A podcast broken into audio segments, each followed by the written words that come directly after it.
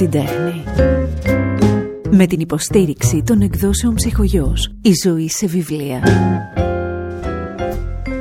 Αναζητώντας το όνομα ε, του σημερινού καλεσμένου στο Google ας πούμε στο ίντερνετ ε, φυσικά βλέπεις δίπλα την ιδιότητα του ηθοποιού βλέπεις την ιδιότητα του παρουσιαστή παρουσιαστής ειδήσεων η αφορμή ωστόσο για να το συναντήσω και είναι πολύ μεγάλη μου χαρά και πολύ μεγάλη μου τιμή ε, είναι η συγγραφή ενός βιβλίου άλλος ρόλος. Καλώς ήρθατε κυρία Αντωνόπουλε. Καλώς σας βρήκα και να μιλάμε στον Ενικό. Μου το επιτρέπετε; Σας το επιβάλλω. Ωραία. Οπότε αυτός θα είναι ο λόγος που θα μιλάω στον Ενικό. Αν και θέλω να ξέρετε ότι ο πληθυντικός που εξ αρχής χρησιμοποίησα είναι πολύ μεγάλο σεβασμό για την πορεία σας και ναι, αλλά που... σεβασμό μπορεί να έχουμε και με τον Ενικό. Ωραία, ωραία. Νομίζω, κρατάμε ναι. λοιπόν, το κρατάμε. Δεν εξαρτάται από τον πληθυντικό. Ε, δεν έχει τύχει όλα αυτά τα χρόνια μέσα στη δουλειά να σας κάνω μια συνέντευξη είτε στο ραδιόφωνο είτε στην τηλεόραση και σε όλους τους δικούς μου ανθρώπους όταν είπα ότι θα συναντήσω τον Αλέξανδρο Αντωνόπουλο ήταν η αντίδραση κοινή. Τον αγαπάμε πολύ. Και ήταν αντίδραση, ήταν αντίδραση από διάφορε ηλικίε. Άλλες φορές άκουγα για τα αυτά τα πολύ ωραία μάτια και τη χαρακτηριστική φωνή στις ειδήσει. Όλοι το είπαν. Ε, ο Αλέξανδρος Αντωνόπουλος έχει πρωταγωνιστήσει σε κάποια από τα δημοφιλέστερα serial σειρές, δηλαδή που έχουμε αγαπήσει πάρα πολύ. Και βεβαίως, επειδή εγώ είμαι θεατρόφιλος και μου λείπει πάρα πολύ αυτή την περίοδο το θέατρο. Ε, έχω χειροκροτήσεις, σε έχω χειροκροτήσει πάρα πολλές φορές σε παραστάσεις. Κάποιες από αυτές δε από τις πολύ πολύ αγαπημένες. Ε, στα χέρια μου κρατάω το βιβλίο. Το βιβλίο που πια το βρίσκουμε και χαίρομαι πάρα πολύ. Το «Μην ενοχλείτε τιμή σκάλας». Από κάτω δύο ονόματα στη συγγραφή, Αλέξανδρος Αντωνόπουλος και Μιχάλης Ρέπας. Θα αφήσω για λίγο το βιβλίο στην άκρη για να μου επιτρέψεις να έρθω λίγο πιο σε εισαγωγικά κοντά σου, γιατί λόγω COVID πολλά τα κοντά σου δεν γίνονται. Πολύ κοντά. Ωραία. λίγο κοντά σου λοιπόν μέσα από κάποια πράγματα που πολύ θέλω να ρωτήσω για σένα. Ε, μία πορεία πολύ λαμπερή. Μία πορεία που όλα αυτές, όλες αυτές τις εκπλήξεις τις είχε η ζωή και τις έχει η ζωή για, για εσάς, για εσένα. Όταν ήσουν πιτσιρίκι και πήγαινες εκεί πίσω από τις κουίντες, εκεί με, στην Επίδαυρο με την γιαγιά, τον παππού, το είχες φανταστεί αυτό το μέγεθος της ζωής; Τι είχες φανταστεί όμως; Δεν είχα φανταστεί τίποτα. Για μένα ήταν όλα πάρα πολύ φυσιολογικά. Δηλαδή, μεγαλώνοντας σε ένα σπίτι αυτών των πολύ μεγάλων ηθοποιών και μέναμε και απέναντι, δηλαδή ήμασταν και πολύ κοντά και σαν σπίτια. Ε, το ότι ήμουν εγγονός του Παξινού και του Μινωτή δεν μου έκανε καμία εντύπωση, γιατί για μένα ήταν η γιαγιά μου και ο παππούς μου. Και μάλιστα ο παππούς μου δεν ήταν και κανονικός παππούς, ήταν δεύτερος άντρας του Παξινού. Σωστά. Ήταν και νονός μου, γι' αυτό λέγομαι και Αλέξανδρος. Λοιπόν, μου φαίνονταν κάτι πάρα πολύ απλό και πολύ φυσιολογικό. Ποτέ δεν μπορούσα να φανταστώ τι θα επακολουθήσει, όχι. Καθόλου. Πώς είναι να έχεις γιαγιά την Παξινού; Δεν ήταν κάτι τρομερό γιατί η Παξινού ήταν η γιαγιά. Ήταν κλασική. Κλασική. Πιο κλασική δεν έχει. Δηλαδή, δηλαδή... όταν πεινούσες, ας πούμε, έμπαινες στην κουζίνα και Δεν το συζητώ. Καταρχάς, ε, είναι πολύ γνωστό ότι η Παξινού. Α, πρέπει να πω ότι δεν την έλεγα γιαγιά, την έλεγα Παξινού. Δεν ξέρω για ποιο λόγο. Ε, εσύ το είχες επιλέξει εγώ, αυτό; Εγώ, εγώ, εγώ. Από μικρό παιδί, δηλαδή από την Αμερική που γεννήθηκα και που έζησα κάποια χρόνια μέχρι να έρθουμε στην Ελλάδα, με την γιαγιά μου και με τη μητέρα μου και με τον πατέρα μου βέβαια δεν την είπα γιαγιά όταν άρχισα να μιλάω. Δεν ξέρω, μου φαινόταν πιο αστείο να την πω Παξινό και την έλεγα Παξινό. Λοιπόν, όταν τσακωνόμασταν την έλεγα γιαγιά και μου έλεγε γιαγιά, θα πεις την άλλη σου γιαγιά. Εγώ είμαι Παξινό. Όμως αυτή ήταν η κανονικότατη γιαγιά. Δηλαδή, ε, είχε μανία με τη μαγειρική, της άρεσε πολύ να μαγειρεύει. Και το καλύτερό της ήταν γιατί ήταν συνεχώς σε δίαιτα, γιατί ήταν, είχε, της άρεσε πολύ το φαγητό. Όταν λοιπόν δεν ήταν σε δίαιτα ή όταν δεν την έβλεπε ο μηνωτής διότι αυτός την έβαζε να κάνει δίαιτα μου λέει έλα έλα λείπει αυτός. Αυτός ήταν ο μηνωτής έλα να σου μαγειρέψω και μου φτιάχνε τα καλύτερα βέβαια φυσικά. Και ήταν κανονική γιαγιά γιαγιά γιαγιά δένια δηλαδή αυτό που λέμε του παιδιού μου το παιδί, δυο φορές παιδί, αυτό ήταν υπαξινό. Δηλαδή με κάλυπτε στις αταξίες που μπορεί να κάνω στο σχολείο, ήξερε ότι είχα αρχίσει να καπνίζω και μου είχε πάρει και ένα πτήρα ντυπών πάρα πολύ καλό που μου τον κλέψανε δυστυχώς. Τώρα δεν καπνίζω πια, αλλά τότε που κάπνιζα, εκείνη το ήξερε και το έκρυβε. Είχε μεγαλύτερη αδυναμία σε εσένα ή στον αδερφό σου; Όχι, και στους δύο. Και στους δύο, ε; δύο. Αλλά ίσως πιο πολύ σε μένα για ποιο λόγο, γιατί εγώ είχα αυτή τη μανία από μικρό παιδί να είμαι κοντά της στο θέατρο. Ο αδερφός μου όχι. Διαβάζοντας και το βιβλίο, τώρα μέχρι να μπούμε στο βιβλίο, ε, θα με ακούτε πολλές φορές να το λέω αυτό, γιατί θα σας εξηγήσω μετά στο βιβλίο ακριβώς τι γίνεται. Ε, ήσουν, πώς να το πω, η ουρά της. Ναι. Ε; ναι, ναι, ναι, ναι, ναι. Ήσουν μαζί, συνέχεια στις πρόβες. Είχα μανία, μανία. Και επειδή πολλοί λένε ότι ναι, αφού είσαι εγγονός του Παξινού, φυσικό είναι να γίνεις τοπίο. Όχι, ο αδερφός μου γιατί δεν έγινε. Ναι. Και αυτός εγγονός του Παξινού, έτσι δεν είναι. Εγώ από πολύ μικρό παιδί, το καλύτερό μου ήταν στις διακοπές μου να πάω στην Επίδαυρο. Ενώ ο αδερφός μας με ερχόταν να δει την παράσταση και έβγαινε. Εγώ ήθελα να. Πρόβες. Εγώ ήμουν εκεί. Τις 40 μέρες, ας πούμε, που έμενε, γιατί τότε οι πρόβες ήταν μόνο το Εθνικό Θέατρο, δεν υπήρχαν άλλα θέατρα και οι πρόβες γινόντουσαν στην Επίδαυρο όλες. Δηλαδή ε, ξεκινούσαν από το κλειστό θέατρο και μετά πηγαίνα στην Επίδαυρο και μέναμε ένα μήνα, δύο μήνες. Δεν είχα καλύτερο εγώ από το να πηγαίνω κάθε βράδυ να παρακολουθώ την πρόβα. Δεν ξέρω γιατί. Αυτό μου άρεσε. Παρ' όλα αυτά, οι σπουδές αρχικά δεν ήταν. Ναι, γιατί όταν εξεδήλωσε την επιθυμία να γίνω ηθοποιός, φυσικά παίζανε να με φάνε ότι πού πας. Και μάλιστα και τη έλεγα βρέπα ξινό μου, είναι δυνατόν εσύ που είσαι τόσο επιτυχημένη να μου λες εγώ γιατί να γίνω ηθοποιός και ακριβώς γι' αυτό πρέπει να καταλάβεις πόσο λάθος είναι να πάει να γίνεις ηθοποιός. Ε, και για να κάνω και το γατήρι του πατέρα μου φυσικά ε, μπήκα στη νομική. Για το καλό σου. Όχι. Με, Μια φράση άφησε... που την άκουσες όμως, όσο τη λένε. Ναι, ναι, ναι, ναι, αυτό θα το πούμε αυτό αργότερα. Αυτό θα το πούμε μετά. Ναι, είναι ναι, από ναι. αυτά που λέμε ότι θα τα πούμε αργότερα. Λοιπόν, για να τους κάνω το χατήρι, λοιπόν, μπήκα στη νομική. Ταυτόχρονα κάποια στιγμή κρυφά και αυτό το ήξερε πάλι μόνο η Παξινού. Δυστυχώς δεν έζησε γιατί έτσι τα έφερε η ζωή και έφυγε από τη ζωή εκείνη πριν προλάβω εγώ να βγω. Ε, συγγνώμη, δεν σε είδε ούτε μία φορά στο Με θέατρο; είδε μία φορά την πρώτη πρώτη φορά που ήμουν μαθητής όμως ακόμα mm. τη σχολής. Αλλά ήταν τόσο άρρωστη που δεν νομίζω ότι κατάλαβε. Δηλαδή ήρθε απλώς, τη φέραν και έφυγε. Δεν... Είναι δυσάρεστο αυτό, μην τα λέμε.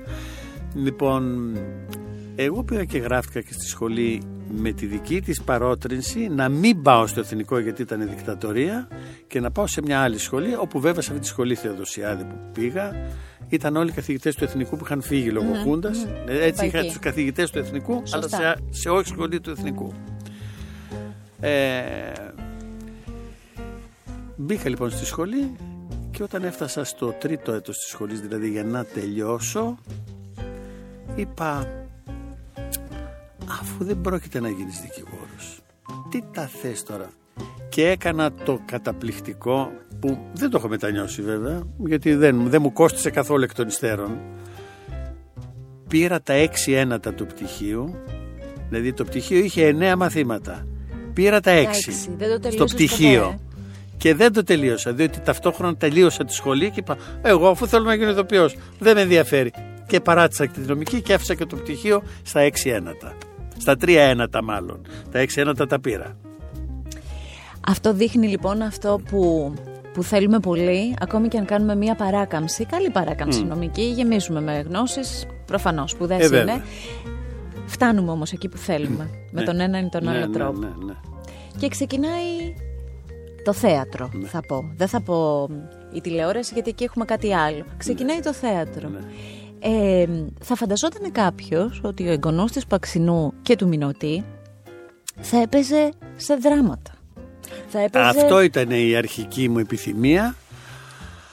Αλλά θες γιατί με έδιωξε ο Μινωτής από το εθνικό. Αυτές είναι άλλες ιστορίες. Την έχω ακούσει αυτή την ναι, ιστορία. Ναι, ναι, ναι. Δεν, δεν τα πηγαίναμε Ναι. καλά. Λοιπόν, θες γιατί με έδιωξες ο Μινωτής από το εθνικό, όπου εκεί έπαιζα δράματα, αλλά μάλλον τα έπαιζα δραμα, δρα, δραματικά. μάλλον δεν ήμουν πολύ καλός. Θες γιατί μέσα μου δεν ήθελα να υπάρχει αυτή η τρομακτική σύγκριση που θα υπήρχε μοιραία Ακριβώς. με αυτούς τους δύο, οδηγήθηκα στην κομμωδία. Κομμωδία. Ίσως από εσωτερική αντίδραση, δεν ξέρω πώς αλλιώς να το εξηγήσω. Βέβαια τώρα, προϊόντος του χρόνου, νομίζω ότι ένας ηθοποιός που παίζει με την- στην κομμωδία μπορεί να παίξει και στο Δράμα. δράμα. Το αντίθετο δεν είναι εύκολο. Το έχω ξανακούσει Ένας αυτό από δραματικός συναδέλφους ηθοποιός σας. δεν είναι εύκολο να παίξει κομμωδία. ναι. Ε, από τις παραστάσεις, πόσα χρόνια τώρα μετράμε πάνω στο Σανίδι; Θες να σου πω τον αριθμό τον ακριβή; Όχι, Από τις την ώρα που δεκαετίες. τελείωσα τη σχολή είναι 46-47 χρόνια.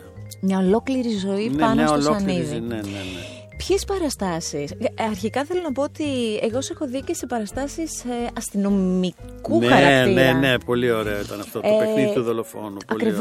ωραίο, ναι. Και ήταν, νομίζω, είχα διαβάσει και μια συνέντευξη ότι ε, έχεις μια κλίση προ τα εκεί. Δηλαδή σου αρέσουν τα Πολύ, αστυνομικά. πάρα πολύ, μου αρέσουν πολύ. ναι, Ψάχνουμε ναι. το δολοφόνο δηλαδή. Ναι, ναι, ναι. Έχω παίξει δύο φορές σε αστυνομικό. Το ένα ήταν αυτό το παιχνίδι του δολοφόνου. Και το άλλο με τη Δανδουλάκη. Και το άλλο με τη το Δανδουλάκη μάντεψε. μάντεψε ποιος θα πεθάνει απόψε. Υπέροχα και τα Το δύο. θυμάμαι, Πολύ το ωραία. θυμάμαι. Αν λοιπόν γυρίσουμε και κοιτάξουμε πίσω, ότι ειδικά σε μια περίοδο που τα θέατρα Δεν δυστυχώς υπάρχουν, είναι ναι, εδώ και κλειστά. ένα χρόνο. ναι. Να γυρίσουμε λοιπόν να δούμε πίσω και να δούμε τις ε, παραστάσεις αυτές. Ε, ποιες δύο-τρεις είναι στο μυαλό χαραγμένες; Έχω, έχω, έχω. Έχω τον πρώτο μου μεγάλο ρόλο στο Εθνικό Θέατρο στη σκηνοθεσία Αλέξη Σολομού. Στρίμπεργκ Η Σονάτα των Φαντασμάτων. Αυτό είναι ένα Εσύ ήσουν αγέννητη. Φυσικά αυτό είναι το 79 Εννοείται. Λοιπόν αυτό Τα μωρά τα φέρνει ο Πελαργός Αγαπημένη παράσταση. Πολύ, πολύ, πολύ. Ε, Μακρικοστέ και Κοντογιώργηδες πριν από δύο χρόνια. Πολλά, είναι πολλά, είναι πολλά. Ό,τι έργο έχω παίξει το έχω αγαπήσει, ακόμα και αυτά που δεν ήταν καλά. Δεν ήταν καλά με την έννοια Που δεν ήταν της- καλά. Με αυτή την έννοια, που δεν ήταν καλά. Ε, Γιατί ουδέν κακό να μηγες καλού και το ανάποδο. Δηλαδή και από τα κακά κάτι μαθαίνεις. Κάτι παίρνεις, Βεβαίως. Ε, όταν ένας σκηνοθέτης ξεκινάει να σκηνοθετήσει τον Αλέξανδρο Αντωνόπουλο, στο πίσω μέρος του μυαλού του δεν έχει ότι ο Αλέξανδρος Αντωνόπουλος έχει υπάρξει δίπλα σε μεγάλα μεγέθη δεν όπως νομίζω. ο Μινωτής, ο σκηνοθέτης. Δεν νομίζω, δεν νομίζω γιατί αυτό λόγω χαρακτήρος το α- αποβάλλω από πάνω μου. Είσαι Δεν- μαθητής δηλαδή; Ναι, μπροστά είμαι στο- πολύ καλός μαθητής. Ναι. Είμαι Πειθαρχημένος. καλό παιδί. Ναι, είμαι πειθαρχημένος πολύ. Όχι ότι δεν έχω εξάρτηση και δεν τσακώνομαι και δεν κάνω. Όπω όλοι οι δεν άνθρωποι. λέω είναι, αυτό, είναι ναι. πολύ φυσιολογικό. Αλλά δεν νομίζω ότι σε κάποιο και μάλιστα ύστερα από τόσα χρόνια να περνάει στο μυαλό του ότι αυτός είναι εγγονός της Παξινού και του Μινωτή και έχει ζήσει δίπλα σε αυτά τα τέρατα και πώς θα τον κάνω καλά. Όχι, μια χαρά με κάνουν καλά. Μάλιστα. Ναι. Ε, στην τηλεόραση η πορεία είναι διαφορετική, περίεργη, αλλιώτικη. Τι εννοώ; Ξεκινάς και πλησιάζεις τον Δημήτρη Χόρν για να μπορέσεις να παίξεις θεατρικά, έτσι. Και βρέθηκα στις ειδήσεις. ναι. Βρίσκεσαι παρουσιαστής ειδήσεων. Αυτό όμως είναι. Ναι, είναι αυτά τα περίεργα πράγματα, τα παιχνίδια που παίζει η ζωή. Εγώ όταν τελείωσα, ε, έκανα αυτό που κάνουν όλοι οι νέοι ηθοποιοί και που και στο εξωτερικό το κάνουν και οι όχι νέοι ηθοποιοί, οντισιόν. Ακρόαση, για να βρω δουλειά. Σωστά. Και υπήρχε ο θίασος του Δημήτρη Χόρν, ο οποίος έψαχνε έναν νεαρό για να παίξει ένα έργο που το λέγανε «Η Άρχουσα Τάξη» στο θέατρο Νιν Χόρν, τότε Διονύσια. Πήγα λοιπόν ο καημένος, έδωσα την οδησία, πέρασα. Και αρχίσαμε τις πρόβες. Σε έναν μεγάλο θίασο, ο Ανδρέας Φιλιππίδης, η Ελένη Ανουσάκη, ο Σταμάτης Φασουλής νομίζω, δεν είμαι και σίγουρος, νομίζω ναι. Ε, και πέφτει η δικτατορία. Γιατί αυτό ήταν το καλοκαίρι του 1974. Και δεν είχαμε κάνει πάνω από τρεις-τέσσερις πρόβες. Γι' αυτό δεν έχω παίξει με το χώρο. Δεν, γιατί δεν έγινε η παράσταση δεν ποτέ, έγινε η λοιπόν. παράσταση, διότι ήρθε ο Χόρν στο θέατρο και είπε Λυπάμαι, αλλά ο, θέα, το, ο Θίασος θα κλείσει, διότι ήρθε ο Καραμαλής και με έκανε γενικό διευθυντή της ΕΡΤ. Μμμ. Και βρέθηκα στην πρώτη μου δουλειά χωρίς δουλειά. Ναι.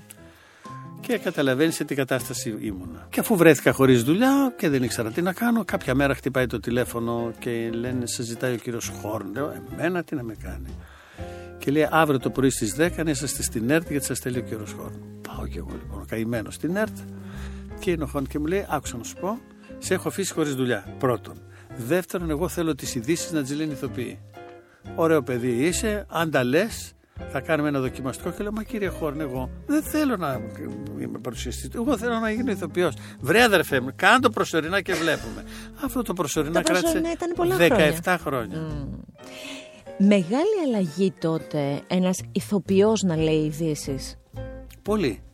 Πολύ δηλαδή, μεγάλη αλλαγή. Λόγω ορθοφωνίας φαντάζομαι, ναι, γι' αυτό ναι, ναι, ναι, ναι, ναι, ναι, ναι, ναι, αλλά μόνο εγώ είμαι, δεν μπήκε άλλος μετά. Το άρεσε εγώ και με κράτησε εμένα. Δεν απλά μόνο εσύ. Η φιγούρα σου στο κομμάτι των ειδήσεων είναι ζωντανή μετά το πέρασμα τόσων πολλών χρόνων. Ήταν το παρουσιαστικό που ήταν φρέσκο αλλά είχε και κύρος; Ήταν η αγωγή λόγου; Ε, εσύ τα λες αυτά, δεν ξέρω. Όχι, εγώ τα λέω, αλλά δεν τα λέω μόνο εγώ. Νομίζω τα λέει και όλη η Ελλάδα που το θυμάται σαν τώρα.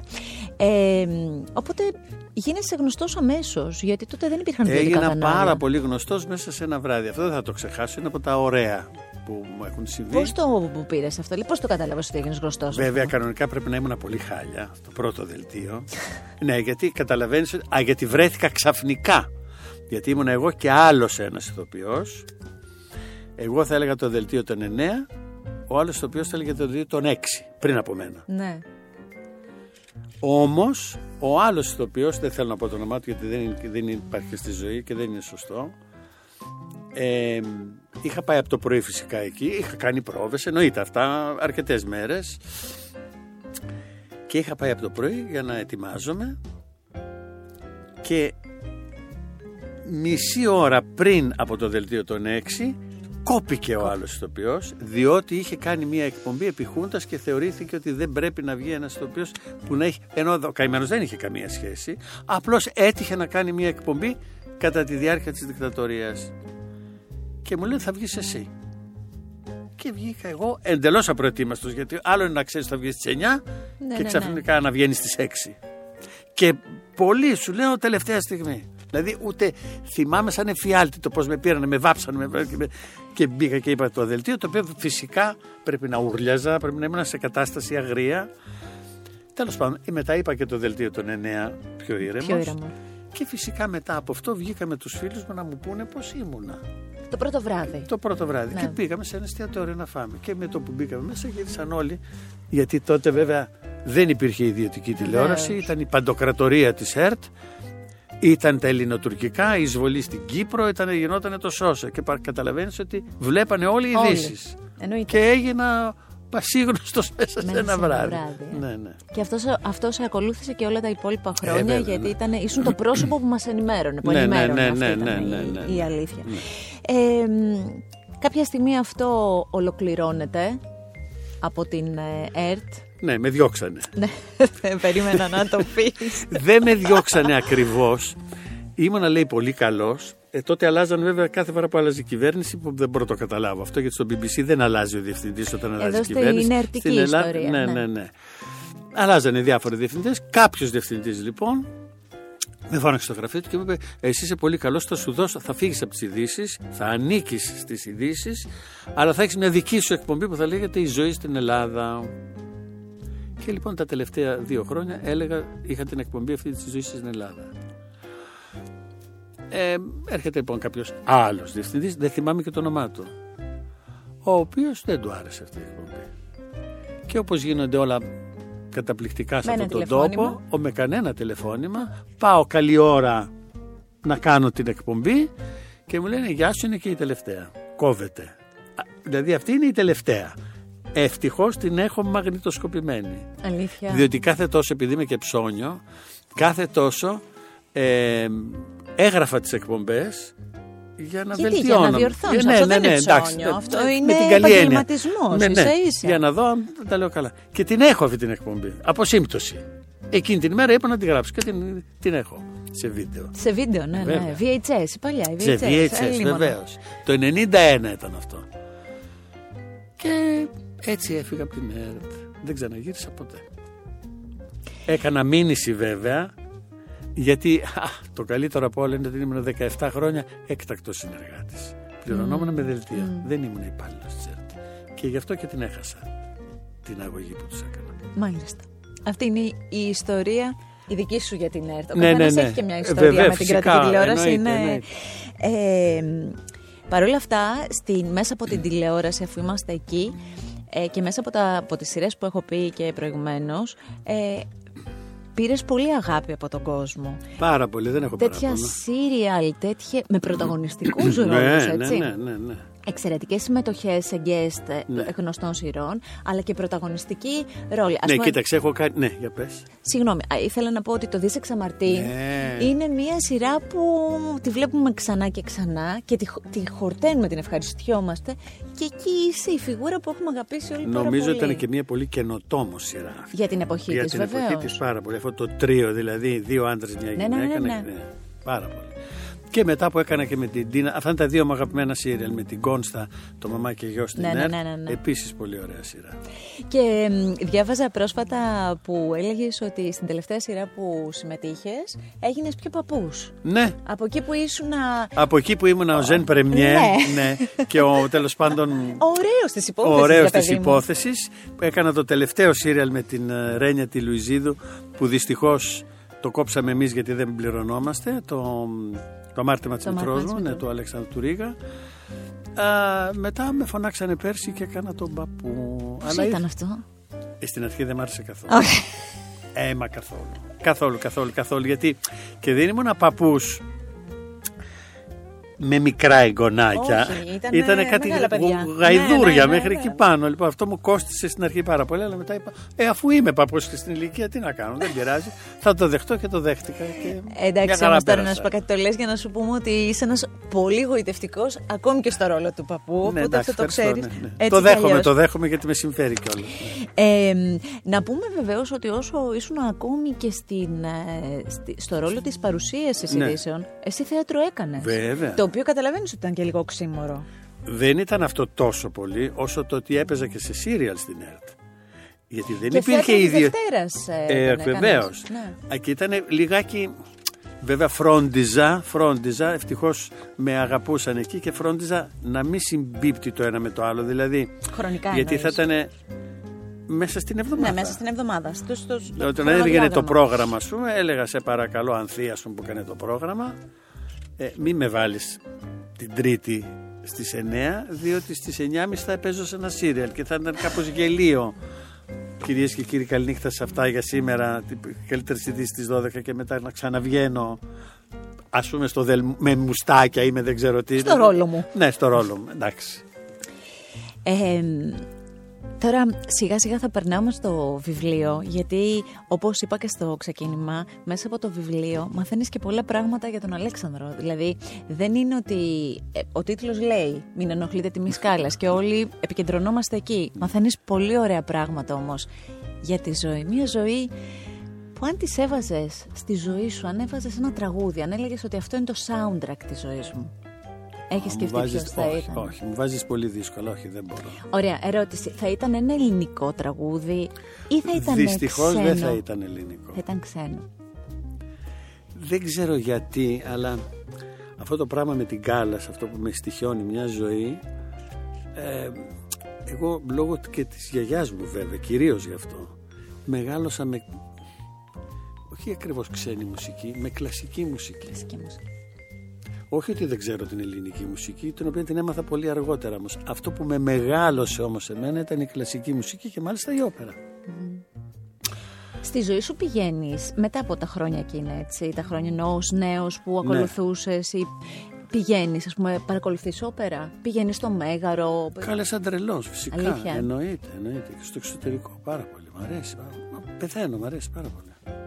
Είσαι Και ένας τώρα άνθρωπος- δηλαδή που είμαι κλεισμένος με την ε, επιδημία, αυτή την πανδημία τη φοβερή, ε, πάρα πολύ ακούω. Δηλαδή, αν μπορούσαμε να δούμε λίγο μέσα στο σπίτι σου, ας πούμε, Κυριακή πρωί θα βάλεις τον καφέ σου και θα ακούσεις όπερα; Εννοείται.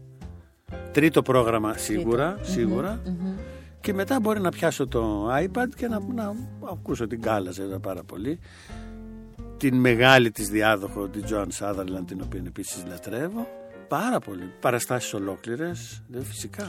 Στο σπίτι αυτό υπάρχουν ε, και στις αναμνήσεις, καλά στις αναμνήσεις σου υπάρχουν έτσι κι αλλιώς, αλλά λέω απτά αν έχεις κάτι Έχεις, ας πούμε, τις φωτογραφίες της γιαγιάς, εσύ να είσαι σε εκείνη Ναι, την βέβαια. εποχή. Ναι, τα έχεις φυσικά. κρατήσει τα κοιμήλια. Ναι, ναι, ναι, ναι. Έχω πολλές φωτογραφίες. Ναι.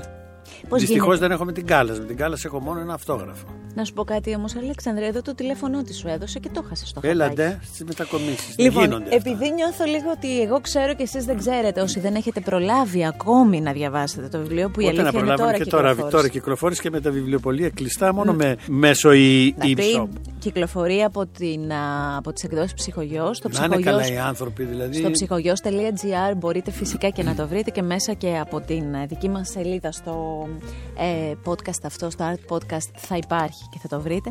Ε, η δική μου ταχύτητα ήταν ε, ασύλληπτη. Δηλαδή το πήρα στα χέρια μου, δεν το άφησα, το τελείωσα. Όταν έμαθα ότι θα συναντήσω και τον Αλέξανδρο Αντωνόπουλο ήμουν, είμαι καλή μαθητρία. Να το ξέρεις. Ζήσε την εμπειρία στις εκδόσεις Ψυχογιός. Λοιπόν, θέλω πριν ξεκινήσω να σου κάνω κάποιες ερωτήσεις για το βιβλίο Ναι. αυτό, θέλω να σε ρωτήσω κάτι που δεν κρατιέμαι, θα το ρωτήσω. Γιατί έγραψες... Γιατί το έγραψες αυτό το βιβλίο; Όχι, δεν θα ρωτήσω αυτό, έχει και συνέχεια. Γιατί έγραψες ένα βιβλίο για την μη σκάλας και όχι για τη γιαγιά σου; Έλαντε. Μα διαβάζοντας Γιατί το αυτό ήθελα να σε ρωτήσω. είναι, ναι. Αυτό το ρωτάω και εγώ στον εαυτό μου. Είναι πολύ δύσκολο να απαντήσω. Είναι πάρα πολύ δύσκολο να γράψω για τη γιαγιά μου. Γιατί η γιαγιά μου είναι ένα, ένα, ένα πρόσωπο τόσο κοντινό σε μένα και τόσο μακρινό σε κάποιους άλλους. Η Κάλλας για μένα είναι ένα τρίτο πρόσωπο έτσι κι αλλιώς. Το να γράψω, βέβαια, τώρα που γράφτηκε αυτό το βιβλίο, που βέβαια δεν το έχω γράψει εγώ, το έχει γράψει επί της ουσίας ο Μιχάλης ο Ρέπας, για να, να λέμε την, την αλήθεια. Απλώς εγώ είμαι η αφορμή για να γραφτεί αυτό το βιβλίο και η γνωριμία μου, που για μένα ήταν σημαντική, για εκείνη βέβαια δεν θα ήταν τίποτα. Αν ζούσε μπορεί να μην με θυμόταν κιόλας ποιος είμαι. Ναι, αλλά κάθε φορά αυτό λες μέσα στις σελίδες του Και βιβλίου. αφού και κάθε φορά δεν με αναγνώριζε. Ναι, αλλά κάθε φορά όμως υπήρχε κάτι που σου έλεγε όταν συναντιόσασταν Ναι, που σου κάτι έδειχνε ότι υπήρξε- κάτι θυμόταν. Ναι, ναι, φυσικά. φυσικά. Ε, ίσως θα πρέπει να γραφτεί και ένα, γραφ- ένα βιβλίο για τη γιαγιά μου, αλλά είναι, μου φαίνεται πολύ βουνό αυτό. Άκου, Αλέξανδρε, συγγνώμη, ε, δεν έχω αυτή την οικειότητα, αλλά εγώ θα ήθελα πάρα πολύ την επόμενη φορά που θα συναντηθούμε να κρατάω ένα βιβλίο για την Κατίνα Παξινού. Για αυτήν την, αυτό το μεγάλο μέγεθος που αν κάποιοι από εσάς που μας ακούτε δεν έχετε εντοπίσει το θηριώδες γύρω από το μέγεθός της αν δεν έχετε θυμηθεί ότι είναι η γυναίκα που πήρε το Όσκαρ και το αφιέρωσε γιατί πήρε το Όσκαρ ας, Ναι. δηλαδή, ας μην περνάμε λίγο τη φράση έτσι πήρε το Όσκαρ ως πιλάρ και το αφιέρωσε σε όλους τους ηθοποιούς του Εθνικού Θεάτρου εν ζωή ή αυτούς που έχουν φύγει. Ναι, γιατί ήταν ο πόλεμος και δεν ήξερε καν αν ζουν αυτοί οι άνθρωποι. Ακριβώς. Ε, η Κατίνα Παξινού είναι... Ήταν κάτι άλλο. Για, για αυτό το άλλο λοιπόν, ποιος μπορεί να γράψει αν δεν το ακουμπήσεις με έναν τρυφερό τρόπο εσύ. Και σκέψου. το. Είναι δύσκολο. Πρέπει πάλι να πείσω κάποιον να το γράψει. Γιατί εγώ δεν είμαι συγγραφέας, δεν ξέρω να γράφω εγώ. Δηλαδή τώρα α, και αυτό οφείλεται, το, αυτό το βιβλίο που κρατάς στα χέρια σου οφείλεται σε ένα πολύ πολύ πολύ μεγάλο ποσοστό στην πανδημία. Έμεινε δηλαδή, στο σπίτι. Αν δεν έμενα στο σπίτι και ήμουνα στο θέατρο ή είχα γυρίσματα, είχα... δεν ξέρω αν θα είχα το χρόνο να, να ασχοληθώ. Φαντάζομαι Ενώ τώρα το αυτό ήταν ίδιο- μια, ευλογη... μια εντός εισαγωγικών και εκτός εισαγωγικών. ναι, ναι, ναι. Ευλογημένη στιγμή, δηλαδή το κλείσιμο μέσα και το τι να κάνω, κάτι να κάνω. Γέννησε αυτό. Γέννησε αυτό. Και φαντάζομαι αυτό πάνω κάτω θα ισχύει και για τον Μιχάλη Ρέπα. Ναι, Για να βρείτε τον κοινό χρόνο. ναι. Λοιπόν, γράφεις, είναι το πρώτο σου βιβλίο. Έτσι. ναι. Και αν δεν γράψω για τη γιαγιά μου θα είναι και το τελευταίο. Αφού δώσαμε ένα ραντεβού τώρα πριν από Ναι, λίγο ναι. το δώσαμε, θα το επικυρώσουμε το ραντεβού αυτό. Ε, για τον Μιχάλη Ρέπα δεν είναι το πρώτο του βιβλίο. Όχι. Είναι το τρίτο επί Ήταν της το ουσίας. τρίτο, το Ναι. ένα δεν έχει εκδοθεί Μπράβο, νομίζω. ναι. Σωστά. Προσπαθώ να λοιπόν, τον πείσω να το εκδώσει και ντρέπεται. Ναι. Πώς γράψατε μαζί; Κοίταξε, επειδή με τον Μιχάλη γνωριζόμαστε 31-32 Πολλά χρόνια, χρόνια, τώρα πια, βεβαίως. ναι, είμαστε σαν αδέρφια. Ο μικρός μου αδερφός, γιατί εγώ είμαι λίγο μεγαλύτερος. Ε, όλοι μου οι φίλοι και βεβαίως και ο Μιχάλης φυσικά από τότε που με ξέρουν ξέρουν ότι εγώ έχω αυτό το πάθος με την όπερα και το ιδιαίτερο πάθος με αυτήν τη Μαρία Κάλλας. γυναίκα.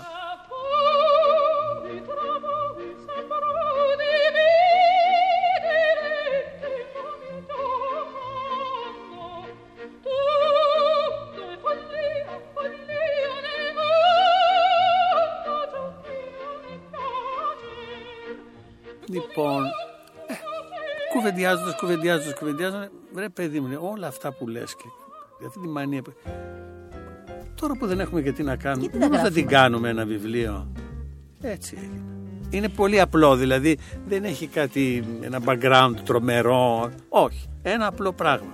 Ο κορονοϊός μας, μας έγραψε το βιβλίο. Μα έστρωσε κάτω να Μας μπορέσουμε έστρωσε- να ναι, ναι, βλέψουμε. ναι, ναι. Λοιπόν, προς το τέλος του βιβλίου, ο Αλέξανδρος Αντωνόπουλος λέει ότι αυτό τελικά καταλήγει και ο ίδιος ότι είναι ένα ημερολόγιο καταγραφής της εικόνας που είχα εγώ ο ίδιος στο μυαλό μου για τη Μαρία Κάλλας. Μπράβο. Αυτό είναι το βιβλίο. Αυτή η φράση ναι, είναι το βιβλίο. ναι. Διαβάζοντας λοιπόν το βιβλίο αυτό, παίρνοντα το και διαβάζοντας το Μην ενοχλείτε τη Μης Κάλλας, δεν θα διαβάσεις μια βιογραφία. Δεν θα διαβάσεις, γιατί έχει κυκλοφορήσει βιβλίο με συνεντεύξεις της. Δεν θα Και με τη διαβάσεις ζωή αυτό. της και με τα πάντα της. Θα κρυφοκοιτάς ένα μ, μικρό αγόρι που μεγαλώνει σε διάφορες ηλικίες θα τον συναντάς ο οποίος με τη βοήθεια θα πω της γιαγιάς και του Ναι. παππού έτσι και του Μινωτή ο οποίος τη σκηνοθετούσε ε, βρέθηκε κοντά σε ένα τεράστιο μέγεθος στην αρχή η ματιά ήταν τόσο παιδική που λίγο Μα είμαι ένα μικρό παιδάκι, βέβαια. Γέλασα με αυτά που έλεγες, έτσι όπως τα έλεγες. δηλαδή, όταν κάποια στιγμή. Θα φανερώσω, όταν κάποια στιγμή αντιλήφθηκε ότι πιθανόν η Μαρία Κάλλας να απατά τον τότε σύζυγό της ε, με τον Αριστοτέλειο Νάση, ε, της κάκιωσε. Γιατί συμπαθούσε τη γυναίκα του Αριστοτέλειο Νάση. Ναι, γιατί ήταν μια πανέμορφη γυναίκα η Τίνα Ωνάση και εγώ ήμουν φίλος με την Κάλλας, βέβαια έτσι νόμιζα εγώ, έτσι με τα Αυτό παιδικά που μου νιώθει το μάτια. παιδάκι, ότι εγώ είμαι φίλος, Εγώ, ε. ναι. Και πώς, μου το, πώς το κάνει αυτό; Δεν ήταν, ε, Που- δεν του άρεσε. Αφού μου είχε δώσει. Όποιος διαβάσει το βιβλίο θα το Μία δει. που λευκή είχε- σοκολάτα. Ναι, μου είχε δώσει τη λευκή σοκολάτα που δεν την ήξερα εγώ τότε. Για πες, πες λίγο για αυτή τη λευκή σοκολάτα. Έλα, αυτό ας το μαρτυρήσουμε. Ε, ναι, αυτό Είναι είναι, πολύ είναι ωραία μέσα στιγμή. στο βιβλίο. Είναι η, ας το πούμε η, η πρώτη μας επαφή.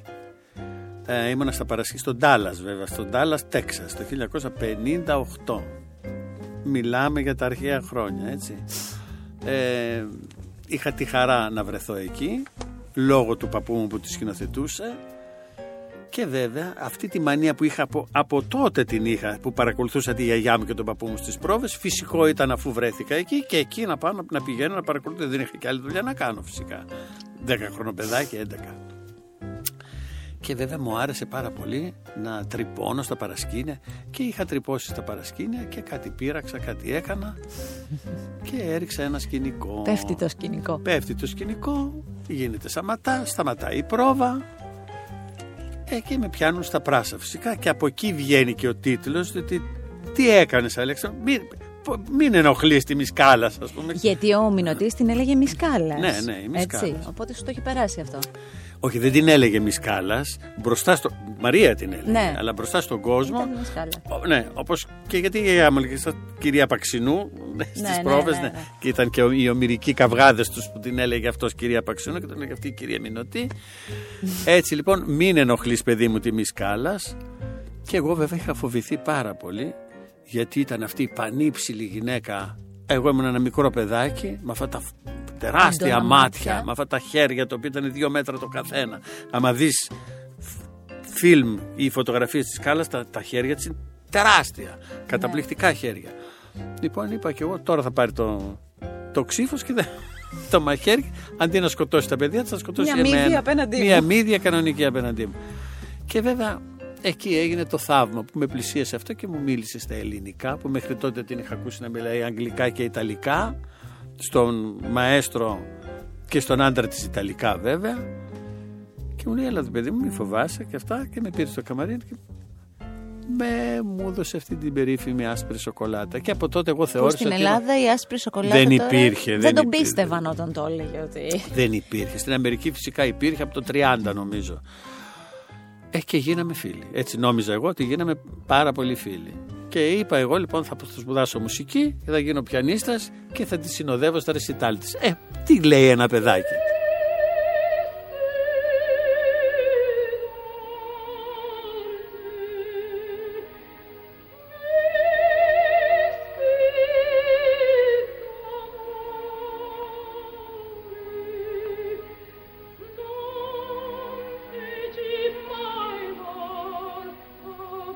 Η ζωή λοιπόν, η πορεία της ζωής ε, σας έφερε ξανά άλλες ε, τέσσερις φορές, Ναι. έτσι. Ουσιαστικά αυτές τις τέσσερις φορές, συγχρόνως με γεγονότα που τρέχανε στη ζωή της ε, Κάλλας, μια ζωή... Αν, αν έπρεπε να χρησιμοποιήσεις μία μόνο λέξη για τη ζωή της Κάλλας, ποια θα ήταν; Μία. Θυελώδης, μια θυελώδης Θυελλώδης. ζωή. Ένα μέγεθος τεράστιο Και μια τραγική ζωή βέβαια και μια επίσης. τραγική. Σε ποια χώρα ανήκε η Κάλλας, Αλέξανδρε, που καταλήγεις; Σε πολλές και σε καμία. Είναι μια παγκόσμια φυσιογνωμία που ακόμα και τώρα που έχουν περάσει 44 χρόνια από το θάνατό της εξακολουθεί η Φίλιος να ασχολείται με το φαινόμενο Κάλλας. Όλοι οι μεγάλοι σύγχρονοι τραγουδιστές της όπερας έχουν σαν πρότυπο αυτήν. Μια γυναίκα που και το, το γράφεις με, με πολλά παραδείγματα. Μια γυναίκα δεν ξέρω αν ε, είναι σωστό να πω ότι δεν αγαπήθηκε γιατί με έναν τρόπο αγαπήθηκε Φυσικά. αλλά ας πούμε στην οικογένειά της πέρασε πολύ δύσκολα μέσα στην οικογένειά Ίσως της. ναι, ναι, γι' αυτό φοβόταν κάθε τι το ελληνικό που το λέω και αυτό μέσα στο βιβλίο. Να. γιατί στην Ελλάδα πέρασε πάρα πολύ δύσκολα με αυτή την α, καταπιεστική μάνα που την απομιζούσε και δεν την άφησε να έχει παιδικά χρόνια να Που μην έλεγε έχει. ότι η κόρη μου μπορεί να τα κάνει όλα. Ναι, ναι, μπορεί ναι, να ναι, τα ναι, κάνει ναι, ναι. όλα. Από παιδί αυτό και τη τύχιονε αυτό, Ναι, έτσι. δεν, δεν- δηλαδή, αυτό που της χρέωνε νομίζω πάρα πολύ είναι ότι δεν έζησε σαν παιδί. Ότι από μικρό μικρό παιδί έγινε μια επαγγελματίας τραγουδίστρια. Δηλαδή έφτασε να τραγουδάει 14 χρονών όπερες. Δηλαδή να πιέζει τη φωνή της και ίσως και γι' αυτό και την έχασε τόσο Με το- νωρίς τη γιατί φθορά, την βίασε βέβαια. τη φωνή της. Ναι. Οπότε, μ, παράλληλα με τις συναντήσεις του Αλέξανδρου με την Μη Σκάλας, Ναι. που κάθε φορά ο Αλέξανδρος είχε το φόβο ότι μάλλον δεν με θυμάται. Ε, ναι, και, και μάλλον δε και δεν με θυμόταν και της ξανασυστηνόμουν. Άντε πάλι από την αρχή. Ναι, αλλά είναι αυτό που έλεγα πριν. Κάθε φορά που σε στηνόταν, είτε ως παιδί είτε ως έφηβος. είτε Κάτι και ακόμα θυμόταν μεγαλύτερο, εκείνη. Κάτι θυμότανε. Ναι. Και μπορεί η ζωή εσένα να μην σε πήγε προς το, προς το να παίξεις πιάνο και να τη συνοδεύσεις Ναι. για κάποιους λόγους που δεν θα τους πούμε. Ε, ναι, ναι. Ε, εκείνη όμως το θυμότανε αυτό και σε ρωτούσε πώς πάει το πιάνο; Μ; Και Όταν της είπα δε ότι δεν σπουδάζω πια πιάνο, γιατί σταμάτησα για αυτούς τους Για λόγους τους που δεν λόγους, ναι. λέμε, και ότι σπουδάζω νομικά, εκεί ήταν. Ποια είναι η ατάκα λοιπόν που σου είπε; Ε, ε, ήταν καλύτερα έτσι. Καλύτερα έτσι για σένα. Εσύ όμως Βάζοντας αυτό- βέβαια, ενδεχομένως τώρα το σκέφτομαι βέβαια, ότι και εκείνη μετά από α, αυτό που έζησε για πολύ λίγα χρόνια, γιατί ίσως δεν είναι τόσο γνωστό ότι η, η πορεία της Κάλλας είναι πάρα πολύ μικρή και γι' αυτό είναι τόσο απίστευτο ότι μια γυναίκα που επί της ουσίας η καριέρα της ήταν ούτε 10 χρόνια από τότε που έγινε αυτός ο κύκνος, αυτή η Audrey Hepburn της όπερας Που ήταν και γιατί- το που πρότυπό ήταν, που ήταν της. και το πρότυπό της δηλαδή από το 53-54 μέχρι το 59-60 εκεί μετά αρχίζει ο Ωνάσης οι ελαττώσεις των συναυλιών, των παραστάσεων. Δηλαδή 6-7 χρόνια είναι η, η, η μεγάλη της πορεία. Είναι λοιπόν συγκλονιστικό ότι με τόση, τόσα λίγα χρόνια έχει αφήσει τέτοιο, τέτοιο αποτύπωμα.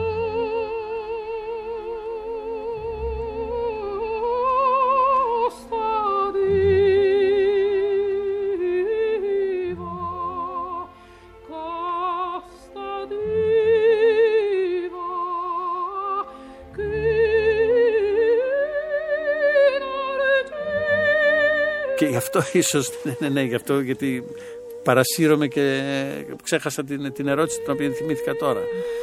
Το καλύτερα έτσι, ίσως να απευθυνόταν και στον εαυτό της, ότι και αυτή βλέποντας αυτά που το πέρασε. τέλος να έρχεται, το τέλος το, της καριέρας της, να προτιμούσε να έχει παντρευτεί και να έχει κάνει παιδιά και να έχει γίνει μια νοικοκυρά παρά να ζήσει αυτό το απίστευτο που έζησε, που έγινε πρωτοσέλιδος στο Time, που ήταν όλες οι εφημερίδες στα Σε πόδια μια της. εποχή που καμία άλλη γυναίκα Καμία δεν της- είχε- και δε- δηλαδή- γυναίκας της όπερας ποτέ, για κανένα λόγο στο περιοδικό Time. Έφερε την όπερα στο προσκήνιο της παγκόσμιας ειδησιογραφίας, να το πούμε έτσι. Και βεβαίως να πούμε ότι είναι μια γυναίκα, και μέσα στο βιβλίο, στις σελίδες του βιβλίου αυτό φαίνεται πάρα πολύ. Μια γυναίκα που όσο λατρεύτηκε, τόσο την κατασπάραξε. Βέβαια, το κοινό, χωρίς να έχουν καμία. Γιατί το κοινό είναι αδυσόπιτο, Αδυσό- αδιφάγο, χερεκακό, δηλαδή αυτόν που τον έχει στα ουράνια και το θαυμάζει και τον ζηλεύει,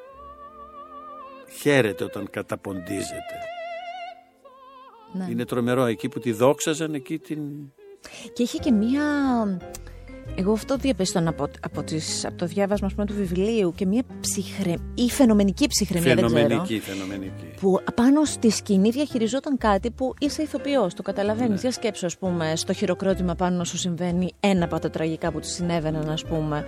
Ισοπεδώνεσαι. Και τι, και, και τι κότσια θέλει, δηλαδή αυτά που τους έχουν συμβεί στη, Στη ζωή στη της. σκάλα, ας πούμε, που έβγαινε στη σκηνή και την αποθέωναν ή κάποια άλλη στιγμή τη γιουχάρανε. Πραγματικά. Και έπρεπε να τη θασεύσει αυτό το άγριο πλήθος. Απίστευτη η προσωπικότητα, απίστευτη. Κάποια στιγμή που φεύγει η γιαγιά, ε, την ξανασυναντάς, είναι η τελευταία συνάντηση που έχεις Ναι. με τη Μη Κάλλας. Το 73, ναι. Ε, και εκεί πια ε, μ, ε, παρουσιάζεται ως ηθοποιός εκτός από ο εγγονός. Ναι, ναι, Η ναι. πορεία δεν τον πήγε στο, πια- στο πιάνο, το πήγε όμως πάνω στο σανίδι. Ε, και εκεί έρχεται αυτό που είπα και πριν, που σου δίνει ένα χαρτάκι με το κινητό. της, Ευχαριστήθηκε με το πάρα τηλέφωνο. πολύ βέβαια και μου είπε «Α, ε, ε, ε, θα σε συστήσω στον ατζέντη μου, στον μάνατζέρ μου μήπως έχω γνωριμίες κάλα ήταν αυτή Μήπως ξέρεις έχω τους πάντα. γνωριμίες. ναι, μήπως έχω γνωριμίες Κάπου. κάπου να σε προωθήσω βρε αδερφέ και πάρ και το τηλέφωνό μου να με πάρεις όταν έρθεις στο Παρίσι Πώς γίνεται να έχεις χάσει αυτό ε, το γίνεται, πώς δεν γίνεται δυστυχώς έγινε όχι ότι θα την έπαιρνα ποτέ στο τηλέφωνο να της πω Τι γίνεται, εμεί θα μου βρείτε κανένα ατζέντη Κανένα να, με, ατζέντη να πάω. με, να με, προχω- να με προωθήσει. Να Ε, πάω. όχι, φυσικά δεν, δεν μπορούσε να γίνει. Ε, μ, Απλώς θα, εί- θα, επειδή θα, ήταν γραμμένο με τα χεράκια της, εκτός από το αυτόγραφο θα είχα και το τηλέφωνο της. Ε, το έγραψα στο βιβλίο, το γράψατε με τον Μιχάλη Ναι. Ρέπα. Αρχικά θέλω να πω, ο Μιχάλης τι ρόλο είχε σε αυτή τη συγγραφή, δηλαδή σε μάζευε ή σε τσιγκλούσε; Τσιγκλούσε, με τσιγκλούσε. για να βγάλεις κι άλλο, Ναι, ε. ε Δηλαδή αυ, αυτού είναι αυτό το. Γιατί αν διαβάσει κανείς το βιβλίο αρκετά προσεκτικά, θα δει ότι ξεκινάει με μια αφήγηση που είναι αρκετά παιδική. Ναι. Και όσο μεγαλώνει αυτό το παιδί, τόσο αλλάζει το αλλάζει και. ύφος Ναι, του. αυτό οφείλεται στο, Ακριβώς. Μι- στο αυτό, Μιχάλη. Αυτό φυσικά. βγαίνει πάρα πολύ από το Ναι, ναι, βιβλίο. ναι. Γι' αυτό έλεγα ότι στην αρχή έβλεπα ένα παιδάκι. Πώς έβλεπε το παιδάκι τη Μαρία Κάλλα. Ναι, αυτό ναι, που έλεγε ναι. με τα μάτια αυτά, Ναι, ψηλή και ναι, τέτοια. Και μετά. η Αυτό οφείλεται αντιμετώπιση στο. είναι- στο, στο... Ναι, είναι σκηνοθετημένο. ναι, ναι, ναι, είναι η πολύ σκηνοθεσία ωραία. του Μιχάλη Ρέπα είναι αυτή. Τι περιμένεις από αυτό το βιβλίο να μάθει ο κόσμος; Δεν περιμένω να μάθει ο κόσμος κάτι για την Κάλλα, την ξέρουν. Αν ενδιαφέρεται ο κόσμος να δει την Κάλλα μέσα από τα μάτια ενός άλλου ανθρώπου που την αγάπησε πάρα πολύ. Αυτό. Ναι, να δει ο- μέσα από τα μάτια ενός παιδιού που, ενηλι- που περνάει στην εφηβεία, που γίνεται άντρας και μεγαλώνει, έχοντας πάντα αυτή τη γυναίκα σε μια πολύ ζεστή θέση μέσα στην καρδιά του. Αυτό. Γιατί αλλιώς μπορεί να πάρει μια βιογραφία της να τη διαβάσει. Ακριβώς. Μπορεί να είναι και πολύ πιο ακριβής και πιο σωστή. Άλλωστε σε κάποια σημεία Και μέσα γι' στο αυτό, εμένα βιβλίο, το, και γι αυτό το είναι μυθιστορηματική βιογραφία. Δηλαδή δεν είναι ακριβώς η βιογραφία της, είναι και πώς την θέλω εγώ μέσα από τα δικά μου μάτια και με τη δική μου ε, αφοσίωση σε αυτή τη γυναίκα, πώς θέλω εγώ να είναι η βιογραφία της. Μία πολύ ωραία στιγμή του βιβλίου είναι όταν ε, η Μη Κάλλας μιλάει με τη γιαγιά, με τη Ναι, γιαγιά ε, Παπαξινού. ναι.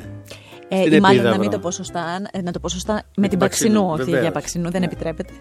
Ε, με την Παξινού λοιπόν μιλάει και της λέει ουσιαστικά και τα ερωτικά της. Δηλαδή της λέει τα- τα προβλήματα Ναι. στη σχέση τότε.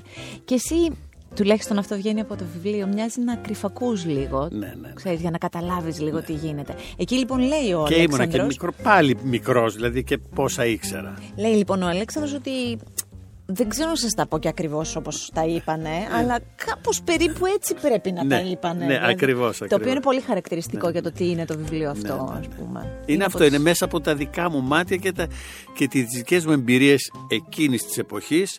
Μην ξεχνάμε ότι αυτό μιλάμε δεκαετία 60 που ήταν και πολύ πιο μαζεμένα τα πράγματα. Ένα αγόρι εκείνη την εποχή δεν ήξερε και πάρα πολλά πράγματα. Δηλαδή και από μια οικογένεια αστική, λίγο μαζεμένη, λίγο αυτά. Βεβαίως. Ε, έτσι τα καταλάβαινα εγώ. Στο τέλος του καιρού πιστεύεις ότι η δική σου μη σκάλας έχει μεγάλη απόκληση από την κανονική κάλας; Δεν ξέρω γιατί η αλήθεια είναι ότι δεν ήταν φίλη μου η Κάλλας για να Τελικά. μπορώ. Τελικά δεν ήταν φίλη μου. Εγώ νόμιζα ότι είναι φίλη μου. Δεν ξέρω πώς γιατί είναι μια γυναίκα που την είδα πέντε φορές Καθοριστικές στη ζωής σου. καθοριστικές βέβαια για μένα αλλά δεν ξέρω δεν την ήξερα σε, δεν την κάναμε παρέα για να μπορώ να πω όπως ήξερα τη γιαγιά μου ας πούμε. τη γιαγιά μου μπορώ να πω ποιος άνθρωπος ήταν την Κάλλας δεν μπορώ να το Ποιος άνθρωπος πιστεύεις τελικά ότι γνώρισε καλύτερα από όλους την κάλας. Άφησες σε κάποιον άνθρωπο, το, του έδωσες το δικαίωμα να τη μάθει 100%. Ε, ο νονός της, ο νονός της Ο νονός νομίζω της. την ήξερε πάρα πολύ καλά με τον οποίο είχε σχέση ε, ε, συνεχή όλα, όλη- Όλα τα όλη- χρόνια. όλα τα χρόνια της. Προφανώς και ο, ο, ο Νάσης δεν ξέρω αν την ήξερε τόσο καλά. Διότι ο Νάσης ήθελε τη Μαρία Κάλλας. Δεν ήθελε τη Μις Κάλλας. Τη Μαρία μάλλον. Ήθελε τη Μαρία Κάλλας. Ήθελε αυτό το σύμβολο. Γιατί και αυτός ήταν ένα σύμβολο, ένα θρηλυκό πρόσωπο Και ερωτεύτηκε το σύμβολο. και επί της ερωτεύτηκε το ουσίας. σύμβολο. Δεν ξέρω αν και αυτή ποτέ επέτρεψε στον εαυτό της να του φανερωθεί σαν μια κανονική γυναίκα. Γιατί και αυτή για να τον κρατάει θα έπρεπε να είναι η κάλας δίπλα Συν- του. Πρέπει να συντηρεί Δεν αυτό. το, δεν το ξέρω, δεν το ξέρω. Η, η Παξινού την Κάλλας, τι, τι αισθήματα είχε για την Κάλλας. Τη θαύμαζε περιόριστα. Δηλαδή η Κάλλας αντιπροσώπευε ίσως αυτό που θα μπορούσε να είχε γίνει η Παξινού στην όπερα. Ναι, ναι, ναι. αν δεν ακολουθούσε το θέατρο. Και επομένω είναι πολύ φυσιολογικό να τη θαύμαζε. Τη θαύμαζε πάρα πολύ σαν ηθοποιό.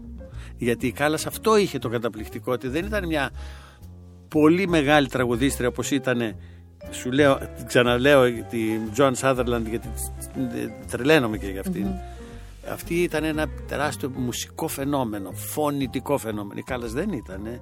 Η Κάλλας είχε χίλια ελαττώματα φωνητικά, τα οποία τα ξεπερνούσε όλα με την παρουσία της και με, τη, με αυτή την περίεργη φωνή που στρίγκλιζε, που είχε που μπαλάριζε στις ψηλές νότες που τρέ, έτρεμε η φωνή της ε, που ήταν ασταθής είχε δηλαδή τόσο πολλά ελαττώματα τα οποία τα έχει κάνει όλα προτερήματα πως η Έλλη Λαμπέτη ήταν ψευδή και το ψεύδισμά της το είχε κάνει Χαρακτηριστικό προτέρημα της, ναι. πως η Σοφία Φιλιππίδου δεν λέει το ρο και μιλάει με το δω αλλά αυτό κανέναν δεν ενοχλεί και τρελαίνεσαι να την ακούσει και να την βλέπεις έτσι και η Κάλλας τα, όλα, Άλλωστε- τα, όλα, όλα τα, τα νικούσε όλα με αυτό που ήταν. Άλλωστε και ο Μινωτής ε, τρελαινόταν να τη σκηνοθετεί Βέβαια. γιατί τη θεωρούσε κορυφαία. Έλεγε ότι αν δεν υπήρχε η Παξινού θα θεωρούσε την Κάλλα στη μεγαλύτερη ηθοποιό. Μπροστά στην Παξινού το λέγε αυτό. Ε, σε καυγάδες καλά μπορεί. τους. Ναι, ναι, ναι, ναι, ναι, ναι, ναι. Ε, εγώ θα επανέλθω λέγοντας ότι με πάρα πολύ μεγάλο ενδιαφέρον θα περίμενα και τη δική σου ματιά για την ε, Παξινού. Το λέω γιατί νομίζω ότι αν τρυφερά ε, πλησίασες μια γυναίκα που την έχει συναντήσει τόσο λίγο αλλά Ναι. καθοριστικά ε, κάποια πράγματα του, που, που εσύ μπορείς να βγάλεις για την Παξινού νομίζω ότι θα είναι πολύ ωραίο να καταγραφούν και με μια ωραία Ναι, συμφωνώ, σκηνοθεσία του συμφωνώ, Μιχάλη Ρέπα. ας Συμφωνώ πούμε. αν μπορέσω να τον, πει, να τον πείσω να το γράψουμε. Γιατί βέβαια την Παξινού την ήξερα πολύ περισσότερο από την Κάλλα. Γιατί την Παξινού τη γνώρισα. Ε, όταν λέω τη γνώρισα, από, ε, εννοώ ότι ένας άνθρωπος για να γνωρίσει κάποιον άλλο πρέπει να έχει κάποια ηλικία. Αλλά δηλαδή ε, από 6-7 χρονών να πω να είμαι εγώ να, ότι μπορώ να πω για την Παξινό. Όμως όταν τη γνώρισα εγώ, εκείνη είχε κάνει ήδη μια τεράστια καριέρα που ήταν πίσω της. Ναι. Δηλαδή είχε πάρει τα Όσκαρ, είχε κάνει. ναι, αλλά δεν τόσο. σου μιλούσε γι' αυτά. Ναι, βέβαια. Σου λέγε ιστορίες. Φυσικά, φυσικά. Ας πούμε το αγαλματίδιό της που το είχε. Το είχε στο τζάκι. Απάνω στο τζάκι. Και εγώ το έχω στο σπίτι μου αυτή τη στιγμή. Λοιπόν, δεν ξέρω αν ε, το αντιλαμβάνεσαι και από τη συναναστροφή σου με τους ανθρώπους που είμαι σίγουρη ότι το έχεις καταλάβει γιατί περνάνε τα χρόνια και έχεις κάνει τη δική σου πορεία και όλοι σεβόμαστε τη δική σου πορεία. Παρ' όλα αυτά, αυτά που εσύ έχεις ζήσει ως κανονικότητα, γιατί ήταν η γιαγιά, ήταν ο παππούς, ήταν η Κανονικότατη κανονικότητα. κανονικότητα. Έτσι. Για όλους εμάς είναι πάρα πολύ εντυπωσιακά. Έλεγες ε, κάπου ότι μ, ας πούμε η, η Παξίνου καθάριζε πατάτες, αλλά την ίδια Κανονικά. στιγμή, την ίδια στιγμή όμως την Μαγείρευε, ναι. άκουγες, την άκουγες όχι να σιγοτραγουδάει ας πούμε κάτι, ε, έπαιζε την Της ώρα το που- ζητούσα εγώ και το έκανε. Και το έκανε όμως Ναι, και και, ήταν το ένα- έκανε με πάρα πολύ μεγάλη ευκολία. Ευκολία. Ήταν σαν να γύριζε ένα διακόπτη. Ε, αυτό είναι που το έχω πει πάρα πολλές φορές και σε συνεντεύξεις ότι ήμασταν στην κουζίνα και της έλεγα βρε παξινό. Πώς το κάνεις αυτό, Πώς το πώς μεταμορφώνεσαι. Και λέει Δεν ξέρω, βρε παιδί μου, να. Ε, Και να σου ξεκινούσε. πω. Και λέει, ναι, έμπαινε στα 7 του χρόνια ένας μονόλογος, ας πούμε, ότι η κυρία Άλβινγκ στου βρικόλακε. Και είναι τώρα μια γυναίκα 60 χρονών με την ποδιά αχτένιστη, άβαυτη καθαρίζει πατάτες και την ώρα που καθαρίζει πατάτες πάβουν να υπάρχουν οι πατάτες πάβει να υπάρχει η ποδιά πάβει να υπάρχει τι- το αχτένιστο είναι βαμμένη, είναι ντυμένη στην πένα και έχει γίνει η κυρία Άλβινγκ μπροστά μου κλαίει αυτή, κλαίω κι εγώ και καθαρίζει τις πατάτες ταυτόχρονα Εντάξει. Αυτές οι ιστορίες για εμάς που τις ακούμε είναι ιστορίες που θα μας μείνουν. Αυτή είναι η αλήθεια. ναι είναι όντως Ε, μ, δεν ξέρω τελικά ο καθένας διαβάζοντας το βιβλίο αυτό τι θα κρατήσει. Γιατί το βιβλίο στην αρχή μπαίνει στο κομμωδίνο μας και το διαβάζουμε, μετά μπαίνει στη βιβλιοθήκη Φυσικά. και ανατρέχουμε αναδιαστήματα. Τουλάχιστον έτσι κάνω εγώ. ναι. και εγώ Ε, επίσης. εγώ θα τονίσω αυτό που πολύ σωστά λες ότι είναι ένα ημερολόγιο καταγραφής μιας εικόνας δικής Δικής σου μου ακριβώς και θα πω ότι αυτό είναι το εγωιτευτικότερο όλου του βιβλίου. Ε, θα το συζητήσω και με ανθρώπους που επίσης θα το διαβάσουν για να δω και ο καθένας, ξέρεις πολλά θα καταλάβω, ο καθένας τι κρατάει από όλο Και ο αυτό; καθένας όταν διαβάζει ένα βιβλίο, το διαβάζει με τα δικά του μάτια, με το δικό του μυαλό, με τη δική του ψυχή και Τα δικά του βιώματα. παίρνει αυτά που του ταιριάζουν, που του κολλάνε. Έτσι νομίζω. Από όλα αυτά λοιπόν, όταν περάσει ο καιρός, τι θα ήθελες να έρθει κάποιος μπροστά σου και να σου πει για αυτό το βιβλίο; Τι, θα, σ- τι, τι μέσα σου η ευχή σου για αυτό το βιβλίο, ποια Δεν έχω είναι; κάνει καμία ευχή. Τώρα που μου το ρωτάς, θα ήθελα να κάποιος να έρθει να μου πει Μπράβο, βρε Αλέξανδρε, ωραίο είναι αυτό το βιβλίο. Ε, διάβασα μια, ε, ε, μια βιογραφία της Κάλλας διαφορετική από τις άλλες και πέρασα πολύ ευχάριστα ένα Σαββατοκύριακο διαβάζοντας αυτό το βιβλίο. Δεν ξέρω τι άλλο να πω. Ε, είναι πολύ μεγάλη Γιατί μου- είμαι, πώς το λένε, είμαι σεμνός. Είσαι σεμνός λοιπόν και δεν είναι ότι το λέει έτσι απλά, ε, είναι ότι φαίνεται σε αυτά τα καταπληκτικά μάτια ε, και η αλήθεια αυτή βγαίνει. Και ξέρεις τι άλλο βγαίνει, Αλέξανδρε, ένας άνθρωπος που έχει ζήσει τόσο σε εισαγωγικά θα το βάλω αυτό και θα καταλάβετε πώς το λέω, πλουσιοπάροχα τη ζωή του. Δηλαδή έχει γεμίσει εικόνες από μικρό παιδί, έχει ταξιδέψει τον κόσμο, έχει προσλαμβάνουσες και ακολουθεί την πορεία του με τα θέλω του. Δεν μπορεί παρά να είναι αλλιώς. Ναι, δεν έχω παράπονο. Νομίζω ότι έχω περάσει μια πολύ ωραία ζωή. Μια ευτυχισμένη ζωή πρέπει να πω. Και έχεις μπροστά σου πολύ χρόνο να χαρίσεις σε εμάς που σε εκτιμούμε πολύ ωραίες στιγμές, θεατρικές, τηλεοπτικές, κινηματογραφικές και, Και πλέον συγγραφικές. συγγραφικές. Έτσι θέλω να κλείσουμε. Σε ευχαριστώ πάρα πολύ Και εγώ για την σε ευχαριστώ παρουσία για την σου. πολύ ωραία παρέα Αυτή η που κουβέντα κάναμε. μας ναι. για μένα είναι, είναι, είναι κληρονομιά έτσι θα την κρατήσω, θα την πάρω μαζί μου. Σε ευχαριστώ πάρα Και πολύ. εγώ σε ευχαριστώ. Να έχει ένα πολύ ωραίο ταξίδι στα σπίτια μας, στα, στις τσάντες, στα κομμωδίνα μας, στη ζωή μας. Ναι. Είναι μικρό, Αυτό. είναι μικρό, δεν είναι κουραστικό. Είναι Σαββατοκύριακο, Είναι βιβλίο σα- Γι' αυτό το είπα, Σαββατοκύριακο. Σαββατοκύριακο, ναι. Μην ενοχλείτε τη Μη Κάλλας. Είναι ακριβώς όπως ε, τα έχει δει, τα έχει νιώσει και μ, έχει συστηθεί στη Μη Κάλλας πολλές φορές Ναι. ο Αλέξανδρος Αντωνόπουλος μαζί και ο Μιχάλης Ρέπας όπως είπαμε να σκηνοθετεί όλο αυτό που θα διαβάσετε και όπως λέει είναι μια μυθιστορηματική βιογραφία εκδόση ψυχογιός ε, θα με θυμηθείτε όταν θα το διαβάσετε σε πολλά που έχουμε πει. Ευχαριστώ ιδιαίτερα. Και εγώ ευχαριστώ. Πολύ. Το Art Podcast με τον Αλέξανδρο Αντωνόπουλο αλλά και όλα τα υπόλοιπα επεισόδια με ένα κλικ στο artpodcast.gr μπορείτε να τα παρακολουθήσετε, να τα ακούσετε, να τα απολαύσετε και βεβαίως με όποια εφαρμογή επιλέγετε εσείς για να ακούτε podcast. Ακού την τέχνη. Art Podcast με τη Γιώτα Τσιμπρικίδου.